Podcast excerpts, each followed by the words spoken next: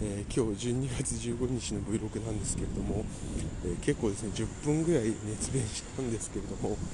えー、録音が取れておりませんでした、えちょっとこれは今日はもう1回撮る度胸はないので、ガッツはないので、えザザザと要点だけ喋ってそれで終わりにさせてください、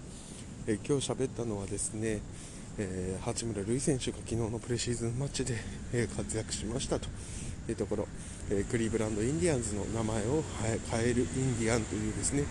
え差別用語に当たるものを変えるというお話。でこれが、えーと、インディアンズだけではなくて、えアメフトではレッドスキンズというところでもう過去に事例がありますよというところのお話。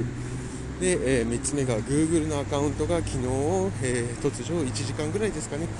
サーバーダウンしたというお話、え4つ目にコロナのワクチンがですね、えコロナウイルスが変異をして、えまた、えイギリスで、え感染者数が、え増加しているというお話この4本をさせていただきました。その中でもインディアンズのところについて詳しく発明させていただきました。ちょっと録音が切れてしまったので残念ですけれどもこんなところになります。ではまた。